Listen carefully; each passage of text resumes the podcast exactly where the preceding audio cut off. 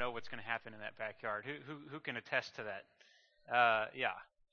Um, there there was a like a tree that I'm sure needed some more like professional help to cut down that was being cut down back there uh, a little while ago, and that was was quite scary. There's zip lines and and everything. Uh, but anyway, he he came out and he gave a uh, a marriage seminar for us. Uh, we called it the marriage tune-up, and we, we invited everyone who hadn't gone through, who came in married or together, uh, who came into the the CF churches um, that hadn't gone through premarital counseling. So we had Will come and give uh, a marriage seminar, and it was awesome. Um, how, raise your hand if you went out there this morning. I, I was out there. Um, it was it was great. Uh, it, was, it was a good great time.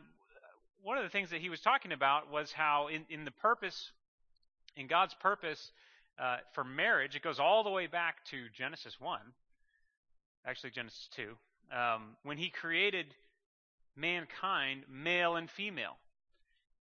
And it's deep in the purposes of God that he needs male and female to accomplish this work that he created mankind to do. And I was thinking here in, in, in Luke, as he, he tends to highlight women and their participation in the ministry, I'm just thinking this is an eternal purpose of God to join men and women together in uh, the work that needs to go on. And so I was, I was thinking about Luke uh, in that way this morning as well. So uh, we, we come to chapter 10.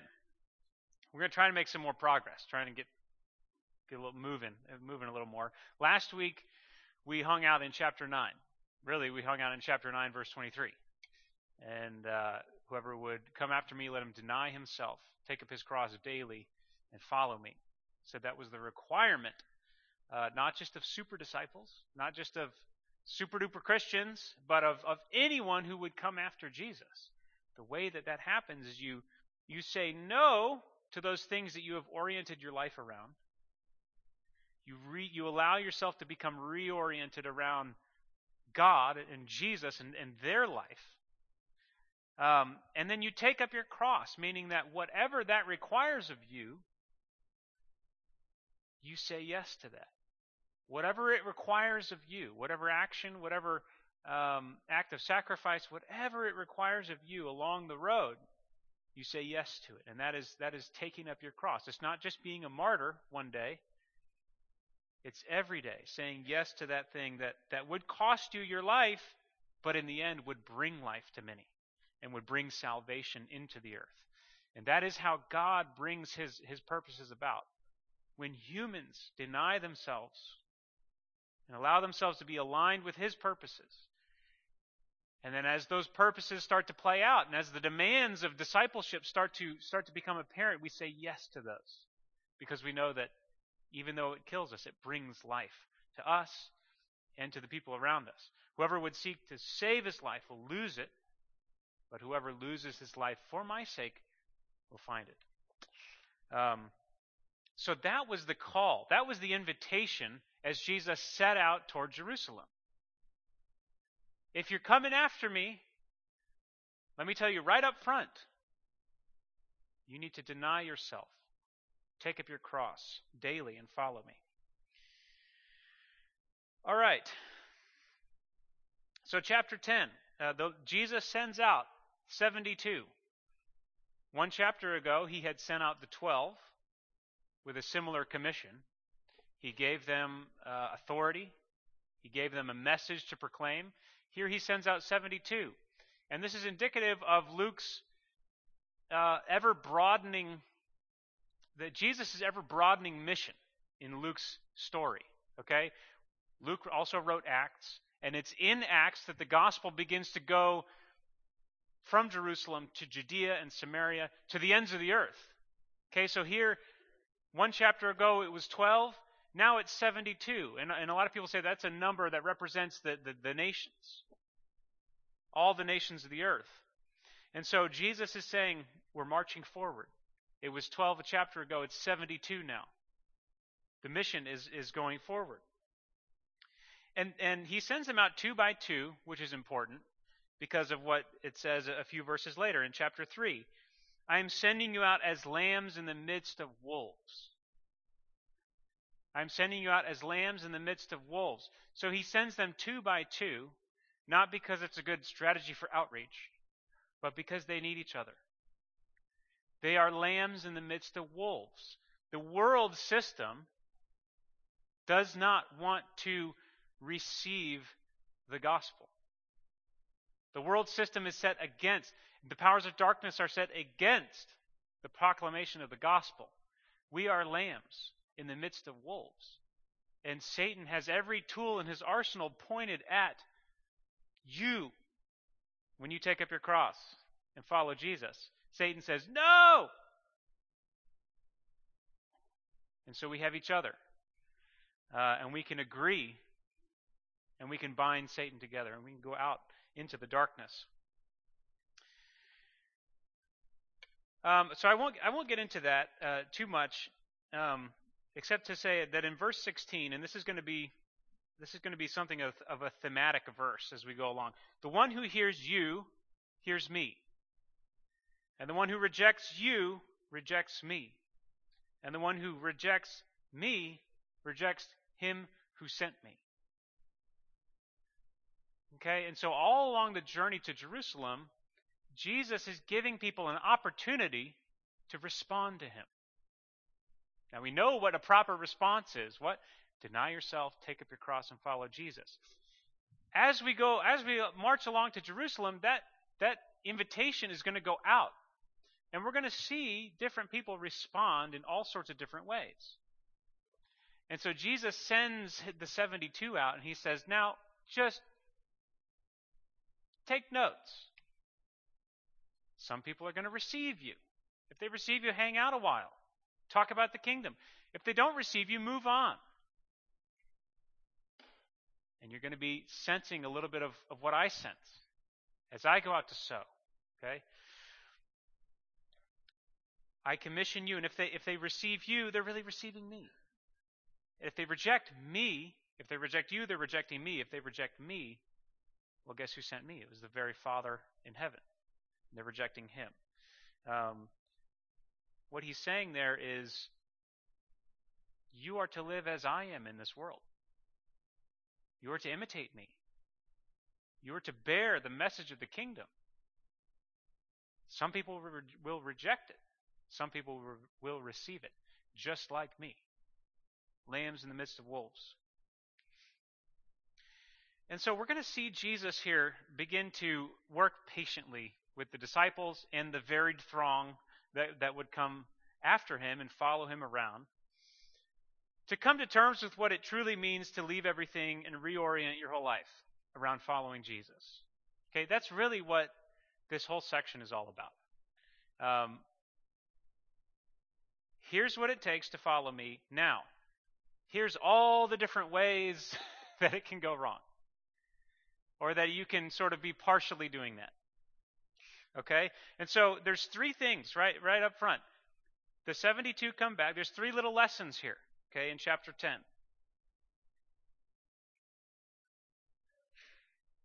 The 72 returned, saying, Lord, even the demons are subject to us in your name. And he said to them, I saw Satan fall like lightning from heaven. Now that's probably, you know, just a, a prophetic Jesus knows what's going on in the heavenly realm. He has had a vision of the end of the dominion of Satan and the kingdom of God coming. Okay? And so he's saying, well, yeah. That's really what he's saying. Hey, I saw, I saw Satan fall from heaven. Behold, I have given you authority to tread on serpents and scorpions. And we remember eh, the very first time the gospel was preached back in the book of Genesis. There will be enmity between your offspring and my offspring. And you will bruise his heel, but, but, but the seed of the woman is going to crush his head. Okay, so Jesus is saying, now's the time. Head is going to be crushed. I've given you authority over serpents and scorpions. Nevertheless, do not rejoice in this, that the spirits are subject to you, but rejoice that your names are written in heaven. Okay? First lesson here. Hey, we've had success. Whoa, even the demons are subject to your name. Do you remember what Jesus said back in chapter 6? I mean, chapter, uh, in Matthew 6. Maybe it's Matthew 7. Not everyone who says to me, Lord, Lord, will enter the kingdom. Some will say, Hey, we even cast out demons in your name. And he's going to say, Well, depart from me, I never knew you. So it's not just in this ability to manifest spiritual power. That's not really what, what me, what, that's not really the, the indication, the key indication that you are following Jesus. The key indication is that he knows you. Your name is written in heaven, meaning you have left everything to follow him. Yeah, you have authority. What else are we doing if you don't have authority? The kingdom of God has come. In order for the kingdom of God has come, to, in order for the kingdom of God to come, the other kingdom has to get out of here. That's what this is all about. We're driving out the darkness. So don't don't rejoice in that. Rejoice that you're here with me and that I know you by name and that you're participating with me. Okay? This is this this lesson folds in with the next two. Okay? Before that, we have this little interlude in, in verse 21. In the same hour, he rejoiced in the Holy Spirit. So don't rejoice that the demons are subject to your name. Rejoice that your name is written in heaven. And then it says, Jesus rejoiced in the Holy Spirit. Guys, watch this. At any time you can rejoice. What, what do you take joy in? You have a Father in heaven. And so, and, and, and we relate to him by the Holy Spirit. And so here Jesus, and this is a crucial section in Luke, Jesus rejoices in the Holy Spirit, and he gives thanks to the Father by the Holy Spirit. That's what this is all about. We're called to be sons of the Father. And that's why we rejoice. We have a Father, and our Father knows our name. And that's what, when we get to heaven, that's what gets us in to heaven. Not we went out and we cast out demons, but we walked with the Father. I thank you, Father, Lord of heaven and earth, that you have hidden these things from the wise and understanding and revealed them to little children, i.e., my disciples. Yes, Father, for such was your gracious will. All things have been handed over to me by my Father, and no one knows who the Son is except the Father, or who the Father is except the Son, and anyone whom the Son chooses to reveal him. And turning to the disciples, he said privately, Blessed are the eyes that see what you see. See what? Demons leaving people? No. See the Son of Man relating to the Father, rejoicing in the Holy Spirit. We haven't seen this before. This is this is heaven. The Father and the Son and the Holy Spirit working together, rejoicing in each other. Blessed are the eyes that see what you see. Many prophets and kings desired to see what you see and did not see it, and to hear what you hear and did not hear it. So do you see there? Hey, yes, there's there's this work to do, and it's crazy. Demons are leaving. But listen, what this is all about is walking with the Father and being able to rejoice that you are a son of the Father in heaven, and to do that by the Holy Spirit. Amen? So now we have a second lesson. Behold, a, a lawyer stood up to put him to the test. Uh oh. Teacher, what shall I do to inherit eternal life? And he said to him, What is written in the law? And he answers, This is a good answer, right? You love the Lord your God with all your heart, and your soul, and with all your strength, and with all your mind, and your neighbor as yourself. And he said to him, You have answered correctly. Do this and you will live. Hey, if you hear the word of God and do it, there you go. That's all you need. But he, desiring to justify himself, when simple obedience is not enough, and who is my neighbor? could you could you clarify that, Jesus? Now, that's not that's not an evil question. Right? I mean, he was designed to justify himself, but I understand that. Like love your neighbor as yourself. So what does that mean? So then we get the parable of the Good Samaritan. And this is one of the most well known parables. Uh, it only appears in Luke. And we know the story. There's a guy, he's going down from Jerusalem to Jericho. He falls among robbers. And a priest passes him by. Then a Levite passes him by. And then a Samaritan, who were just gross to the Jews, dogs, like ugh, we don't we don't associate with them. I don't know if we have any like I don't know. The thing I'm thinking of is the West Side Story, where there's like rival gangs. Oh, no, we don't want to associate with you. Um, yeah, Kentucky and Louisville, Duke and North Carolina. I mean, just take that and just ratchet it up quite a bit. Okay, that's Jews and Samaritans. So here comes the Samaritan. And he sees this guy laying in the road. And it says he had compassion. And he goes, he binds up his wounds, he gets him to a he gets him to an inn, he pay, he puts him on his own donkey, he pays for it, he says I'm going away, I'm coming back, and any extra that you've spent on him, I'll reimburse you for that as well. In other words, lavish care. Lavish care. Now, which of these three do you think proved to be a neighbor to the man who fell among the robbers? He said, The one who showed him mercy. And he said, You go and do likewise. So, what's he saying? Your question has. We're not trying to technically love our neighbor. You don't see the Samaritan asking, Hmm, is this my neighbor? he sees a man in the road and he has compassion and he's moved. Okay? And if you're filled with God, if you're filled with the life of Jesus, if you're walking after Jesus, you don't have the question, who is your neighbor? The obvious answer is anyone who's needed. Anyone where, anywhere I'm needed. And the way that the Samaritan cares for the guy is not it's not withholding, it's not begrudging, it is lavish care. Okay? And so what's he saying here is that listen, if you're trying to justify yourself, you're never you're never going to see the guy laying in the road.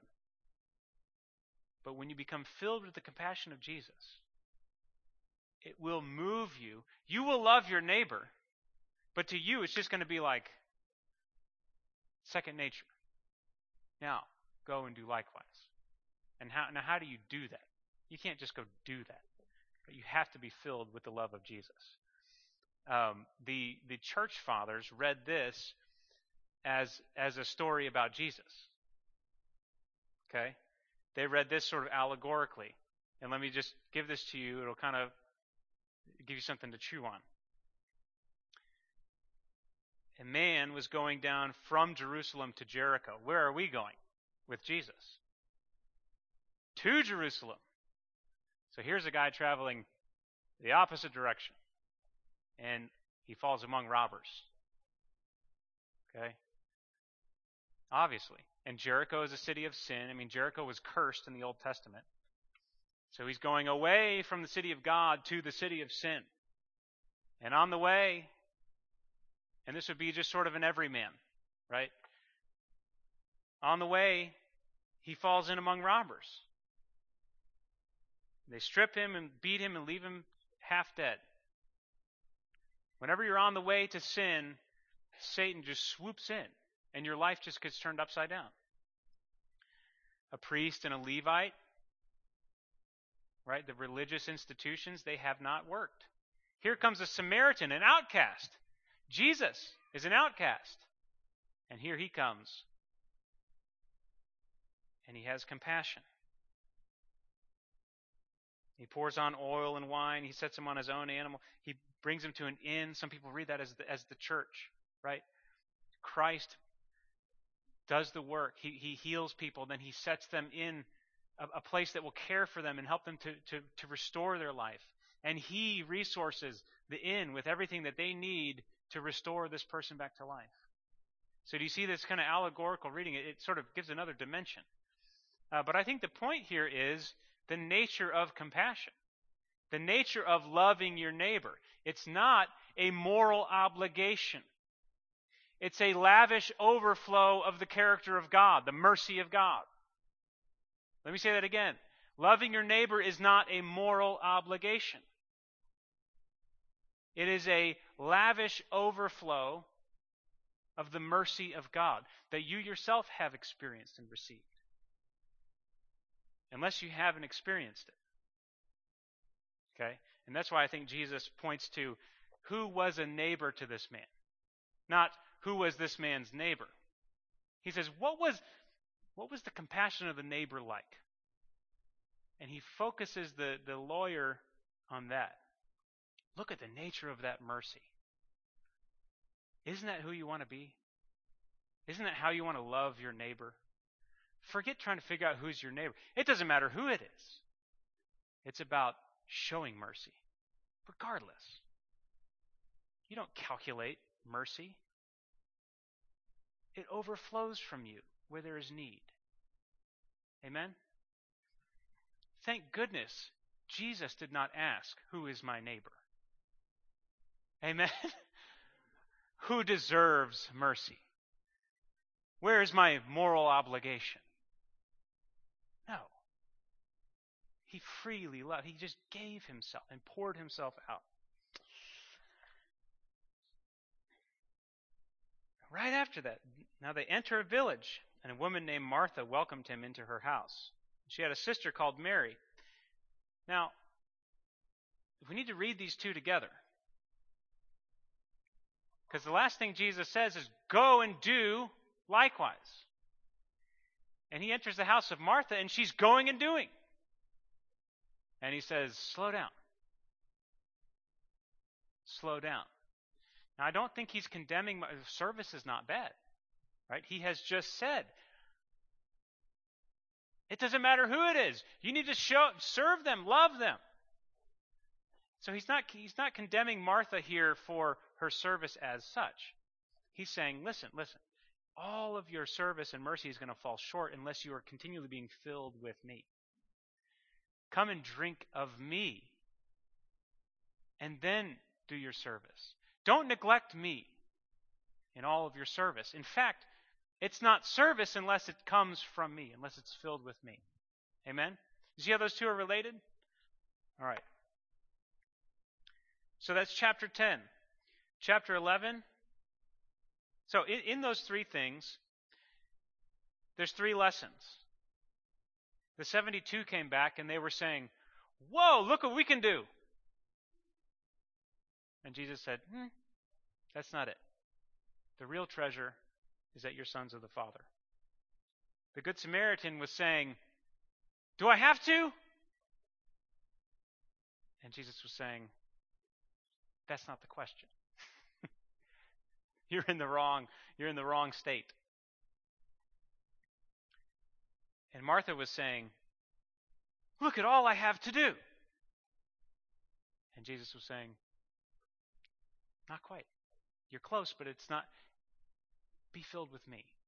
Let your service come forth from being filled with me, walking with me. And so all three of these, all three of these point to the same thing. It's not about this, it's not about activity. It's about relationship with the Father. Okay, and Jesus has just pulled his disciples in really close. And he lets them see his relationship with the Father. And he says, Blessed are the eyes that see what you see. The Lord's Prayer, it makes perfect sense now why Luke inserts the Lord's Prayer right here. Okay? Now, Jesus was praying in a certain place. Now, what's praying? It's communing with the Father, it's relating with the Father, it's being filled with the Holy Spirit. And so they're seeing Jesus encounter these people who he's adjusting mis, misguided intentions. And so they say, All right, Jesus, teach us how to pray. Don't teach us how to serve. Don't teach us how to teach. Don't teach us how to teach us how to pray. Because it seems to us Like what you're saying is that we need to relate to God and let our life flow forth from that. Is that what you're saying, Jesus? He said, Yes. Okay. I was waiting for you to ask me. Right? And Luke has included all these places. And there, he, Jesus was praying, and the disciples were there. And Jesus was praying, and the disciples were there. And Jesus was praying, and the disciples saw him. And finally, Jesus, can, can you show us how to do that? Finally. You know, this is a major win for the disciples.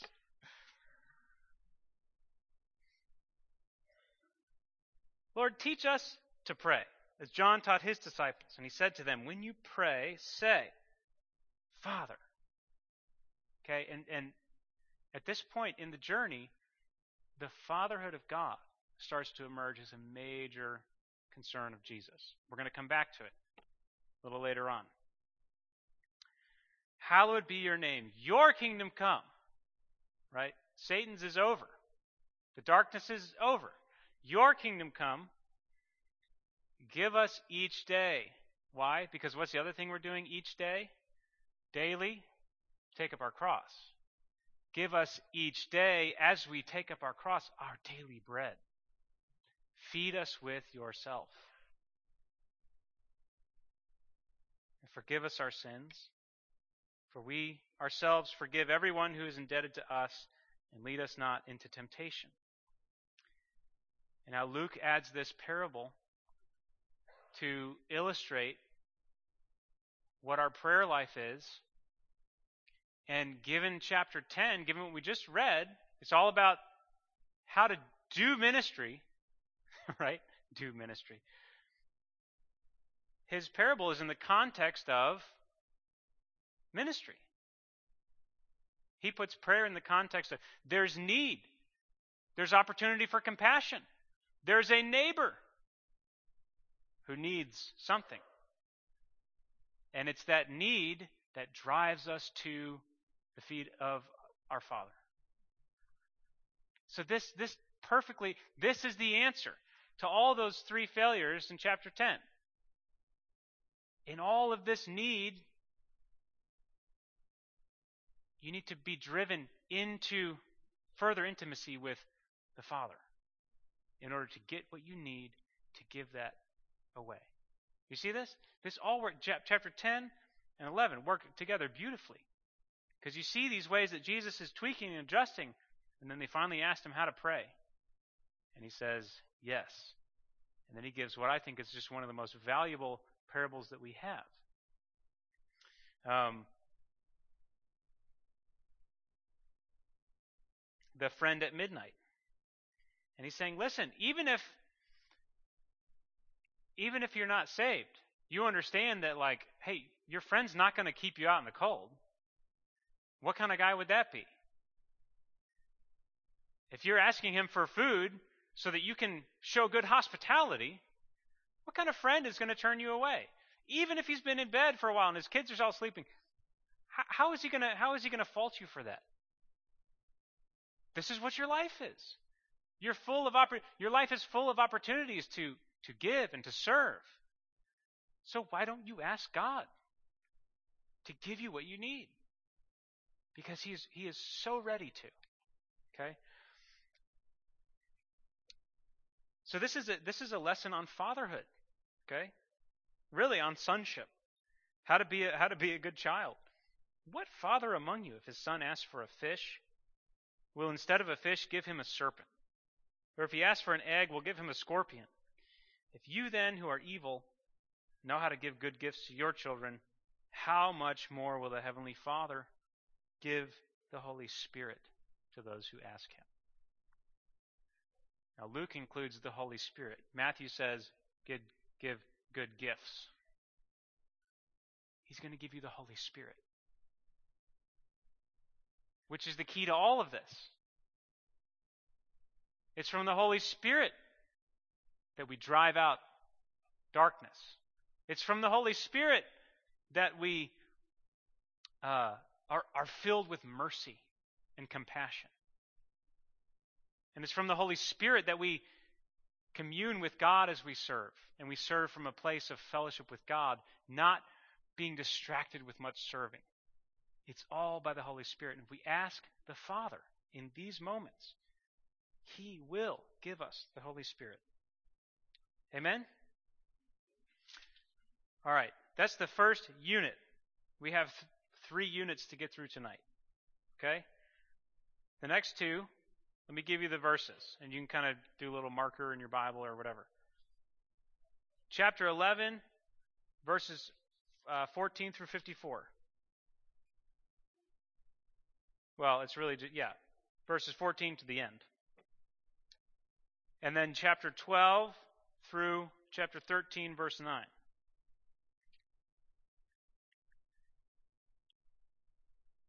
I'm just going to give some broad kind of how these fit in the story. I'm going to explain how these fit in the story and continue on these, these lessons. They're all coming one after another, and they're all related to each other. Okay, they're all building on each other. It's sort of snowballing. Uh, what Luke is doing is he's showing Jesus really providing commentary on what it means to deny yourself, take up your cross, and follow him daily. All right, let's hit the road. And all these different things start happening. And it's in all that different uh, commotion that Jesus is, is constantly teaching and training and, and, and adjusting and, and going with the flow. Okay? So, chapter 11, verse 14. The crowds begin to, people just start to throw out these accusations. Right? And there's three accusations here. Uh, well, not three accusations. One, the people are astonished at what he's doing. And this is about uh, his work of driving out demons, right? He heals someone who's mute. First, it says, some people marveled. Whoa! Right? They're just captivated by the spectacle of it. Some say, man, this guy's full of demons. This is some demonic stuff that he's doing. And then some people say they, they, they want to test him and keep seeking a sign from heaven.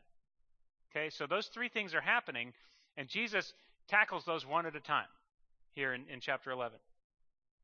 First of all, he, he tackles that second one. All right, you're calling me demonic? Well, let's just try logic on for a second. If I'm de- filled with a demon, and they're filled with demons, and I'm casting out those demons by this demon. Does it make sense? Does that sound like a happy family of demons? No. A kingdom divided against itself is going to fall, okay? But he says, no, no, no, no. It, it's by the finger of God that I'm casting out demons. Because we have to bind the strong man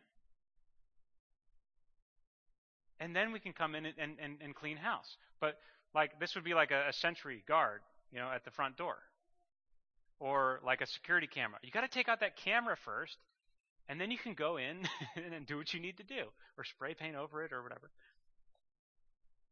Okay, this is what we're doing. We're, we're, we're binding these powers of darkness so that these people can actually hear truth and interact with, with me, and, and, and, and their lives can begin to turn around.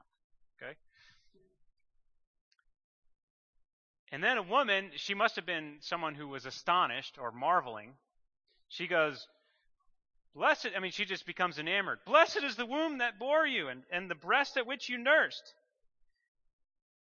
And he says, Well, my mom is great, but she's great because she heard the word of God and did it. She's not great just, you know, because she bore me. She responded to the word of God and said, Be it done to me according to your will. That's what makes that's what that, that's where true blessing is. So he kind of corrects that enthusiasm. He goes, I'm glad you're excited. Be excited about the right thing. Right? And this is just like when the, the 72 return. Love, love the enthusiasm. Let's move it over here. Let's shift it to the right place. And so, I mean, just think about this. I, I think this happens. When the Spirit begins to move, I think these three things happen. Some people get enamored with the move of it. Whoa!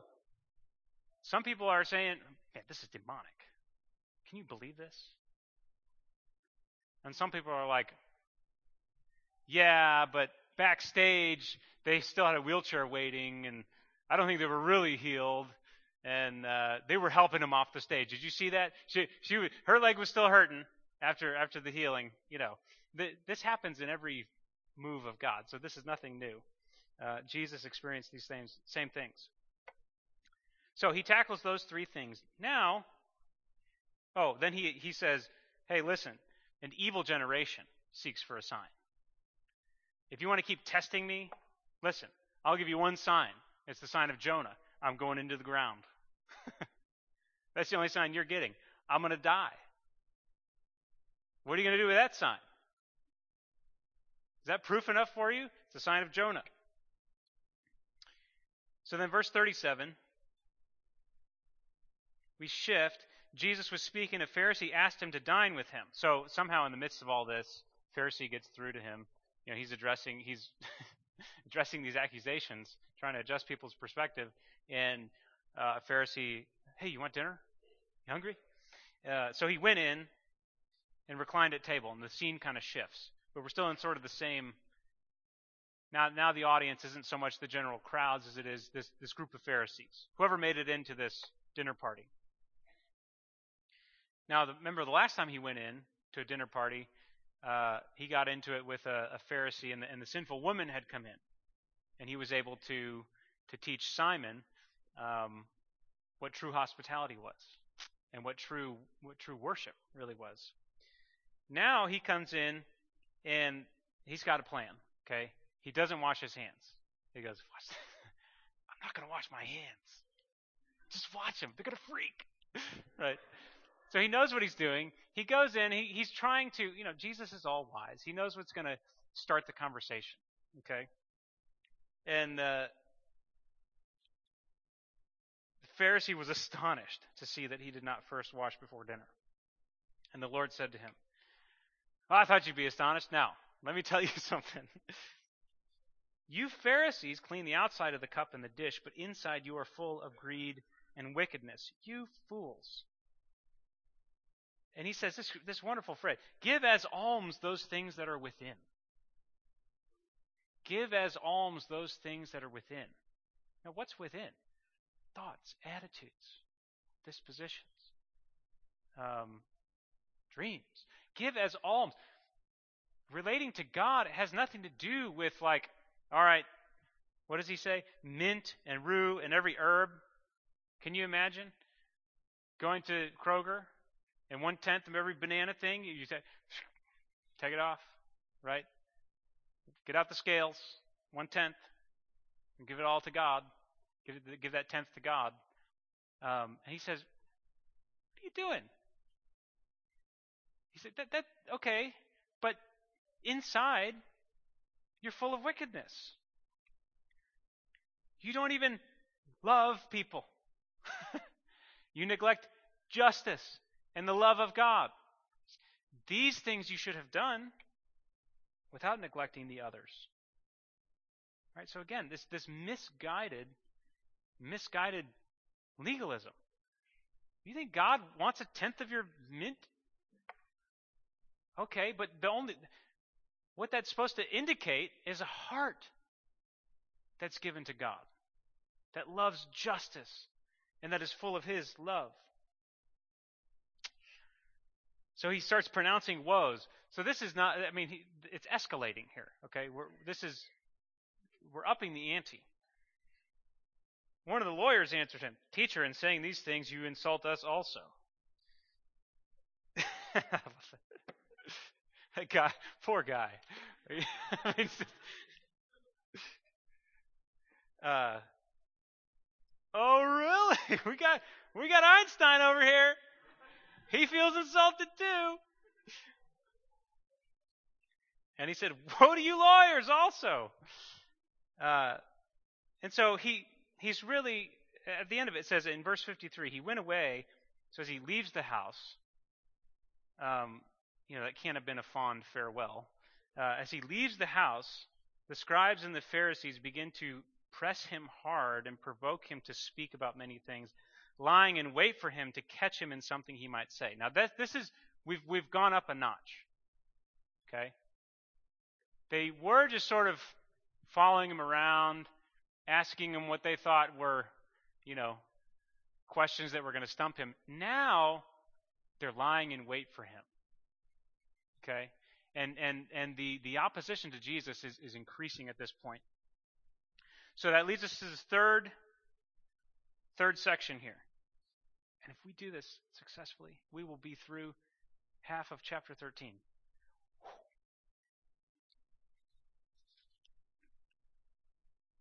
So, chapter 12 through uh, chapter 13 9 is really one chunk of teaching. Okay? And the context is the end of chapter 11. The Pharisees are now out to get Jesus. Okay? And now he's going to begin to teach his disciples. Now, now listen. It's, it's going to get ugly. Okay? And you can call this section hanging in there hanging in there. There's a heightened threat from the Pharisees. He says, Hey, listen, these Pharisees, they're just a bunch of hypocrites. Stay far away from their leaven. Beware the leaven of the Pharisees, which is hypocrisy. Hey, guys, don't worry about them. Don't worry about what they look like on the outside, right? That's all they're concerned about. What's, un, what's, un, uh, what's underneath, that's going to be exposed. Just, just hang in there. Whatever you have said in the dark will be heard in the light. Whatever you have whispered in private rooms shall be proclaimed on the housetops. Now, this is not just a warning for Pharisees. I mean, apply that to your own life. The things that have gone on in the darkness of our lives are going to be exposed and going to be proclaimed on the housetops.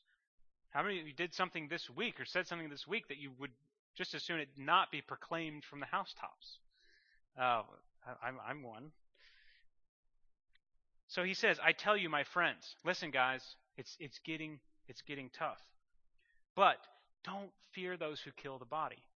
Where are we going? To Jerusalem. Why? To die. Don't fear those who kill the body. That's the worst they can do. That's where their power stops. But I warn you whom to fear. Fear him who, after he has killed, has authority to cast into hell. Yes, I tell you, fear him. Are not five sparrows sold for two pennies, and not one of them is forgotten before God? Why, even the hairs of your head are all numbered. Fear not. Listen, don't fear these guys. You know, they're just a drop in the. All they can do is kill you. My Father can cast into hell after you've been killed. And guess what? He loves you. He's on your side. So, fear not. Do you see that, that movement there? Hey, don't feel, fear these guys. Fear God. And He's good. So fear not. That's right. It's right in there. I mean, and then the disciples have to be going, yeah, uh, whoa, oh. you know, it just resolves there quite nicely. And I tell you, and we get back to this everyone who acknowledges me before men, the Son of Man will also acknowledge. Keep the course.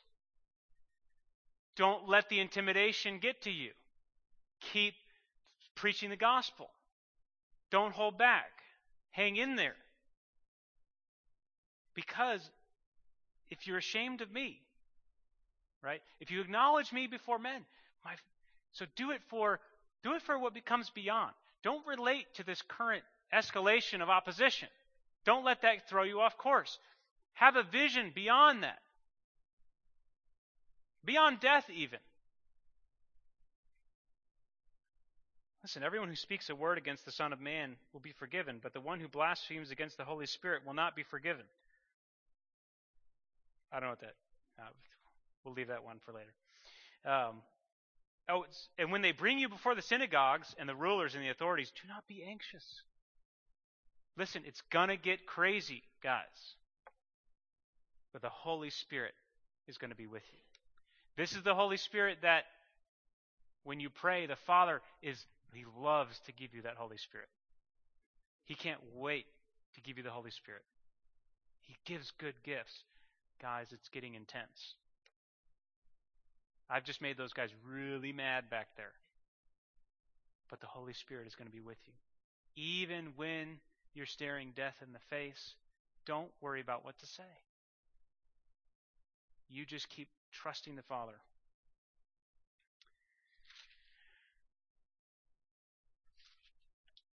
Um, so, Pharisees, don't worry about them. You stay the course. Don't worry about what they do. Even if they kill you, God's got it. Okay? So don't fear. Now, this guy says something. He says, Teacher, tell my brother to divide my inheritance with me. And Jesus says, Take care and be on your guard against all covetousness.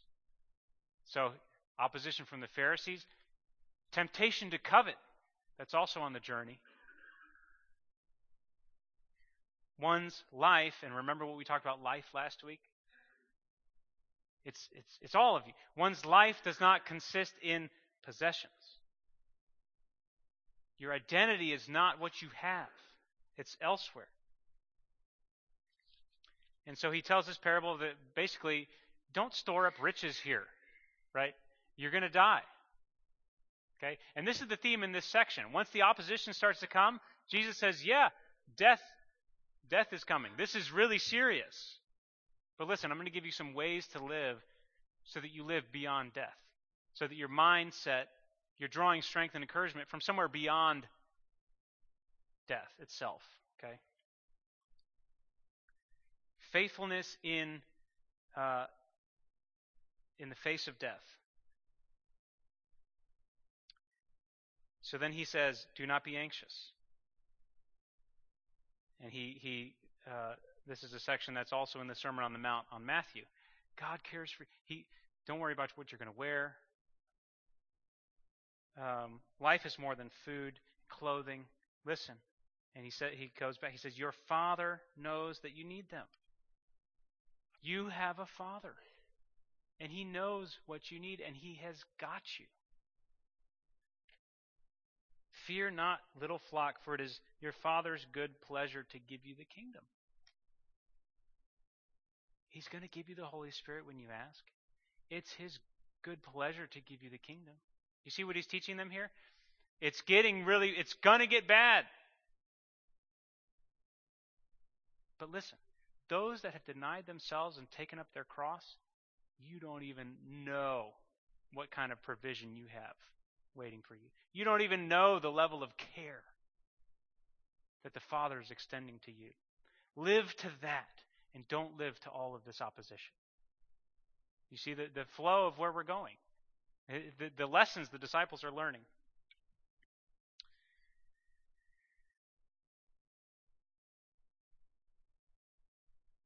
So it's like he, he, he front loads the invitation to the disciples. Hey, Son of Man has nowhere to lay his head, but his Father cares for him and knows how many hairs are on his head. Isn't that awesome? Hey, we've got nothing in this life, but we have everything in heaven. And that's what he's teaching his disciples. He's trying to reorient them around the kingdom. And so much of the kingdom is, is not seen. It doesn't quite break through the crust of, of this sinful world, but it's there. And we live to there. We set our minds on things above and not on earthly things. And then he, he says, stay dressed for action. And he gives some, some parables about the end times. Now, why is this important at this point? Did we just shift into an end time sermon? No. This is the perspective that we should always have. There's something beyond. And there is an end to all this. There is an end times. So you need to, to live today as if it could be today. And that's what's going to keep you safe from all of this stuff flying on flying around you, all this accusation, all this covetousness. What's going to keep you free from all of that is if you truly acknowledge that your life is just a blip. And you live every day faithfully stewarding what God has given you for that day as if He was coming back at 5 o'clock. that's, how, that's how you hang in there. Okay? Now, you could get bogged down really, really deep in the mire if you lose perspective of that. And so this isn't just sort of some sort of like random end times message that he gives. He says, listen, you got to stay dressed for action. Let me read some of this.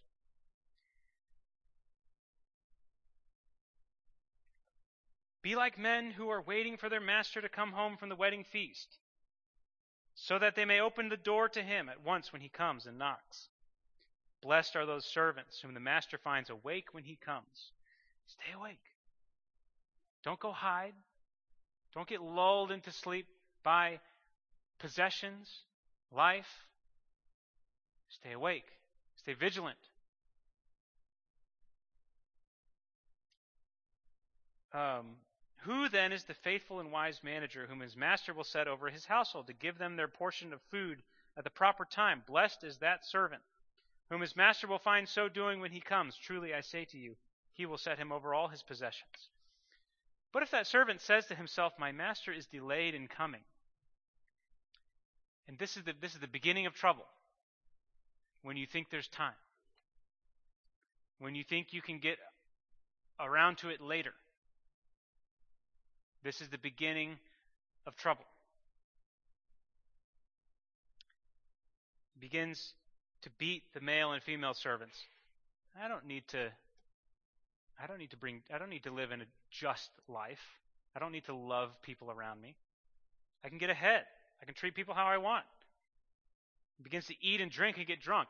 I can I can take part in pleasure. I've got time. I can, I can clean all this up before he gets back. The master of that servant will come on a day when he does not expect him, and at an hour he does not know, and he will cut him in pieces and put him with the unfaithful. So listen to this. That servant who knew his master's will, but did not get ready or act according to his will, will receive a severe beating. It's worse if you've started and then got complacent. It's worse than those who didn't know the master's will and they were worldly, you know, no one's surprised that they, they were worldly.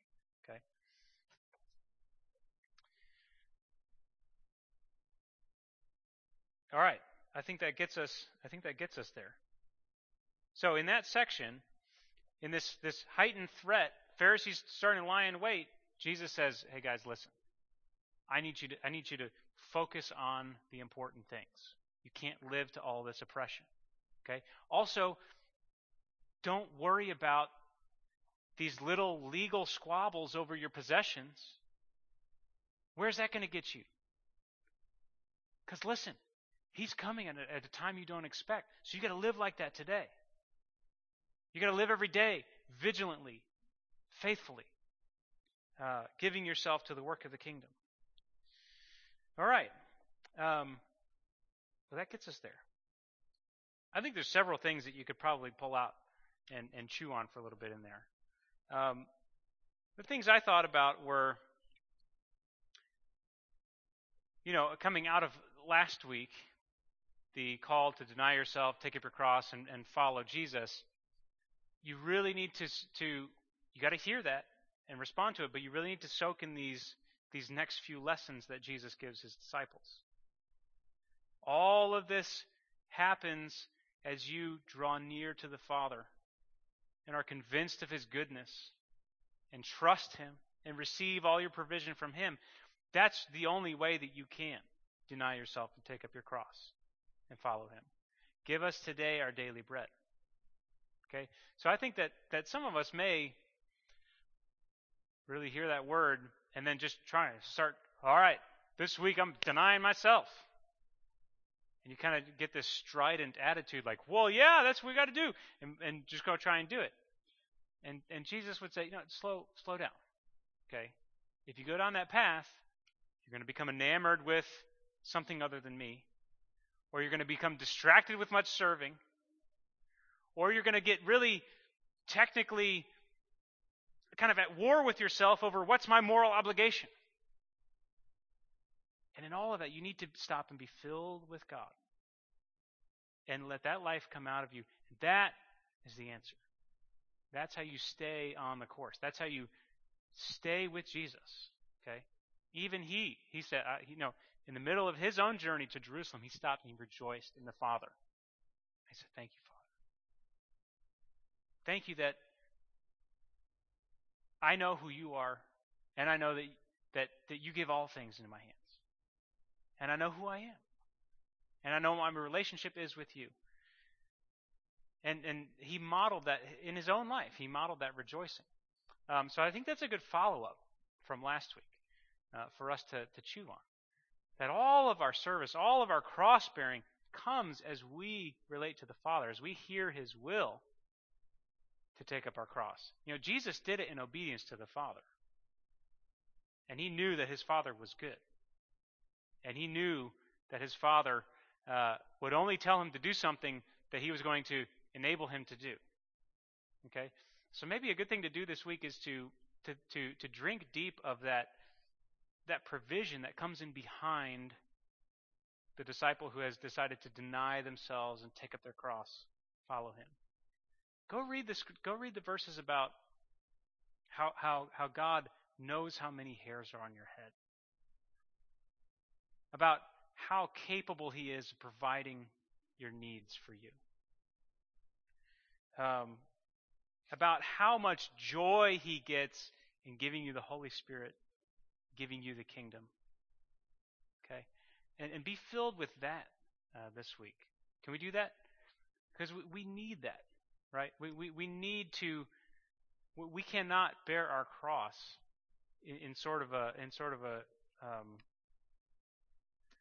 just an act of our own will. I mean, we've, we have to do it for my sake, for Jesus' sake. Okay? Um, so let me just pray. Can, can we just spend some time in prayer?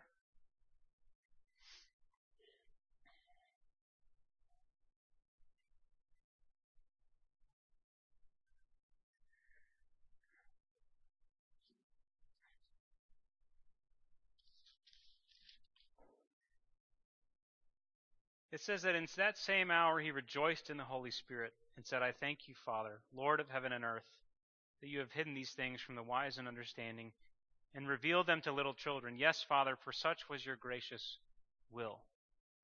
Um, could we just spend some time speaking to God and rejoicing in God? Uh, the things that we know are His will, the things about Him that we know. Um, can we speak those back to God? That and Jesus here is rejoicing that that God reveals these things to, to, to little children, and he confounds the wise. If there's something about God, about his nature, his, his love for you as Father, his, his justice, his mercy, his compassion, um, could, could we rejoice and, and just have a few people lead out in prayer and name that thing and say, Thank you, Father, that fill in the blank. And we rejoice in that together. Can we end, can we end by doing that? Just in the Holy Spirit, rejoicing in those things. So whenever you have it on your heart, just go ahead and lift it up. And maybe some people will, you know, compete with each other. Uh, just be courteous. Uh, but but go go ahead and lift those things up uh, loudly so that we can all hear and agree and rejoice together uh, as Jesus by the Holy Spirit leads us.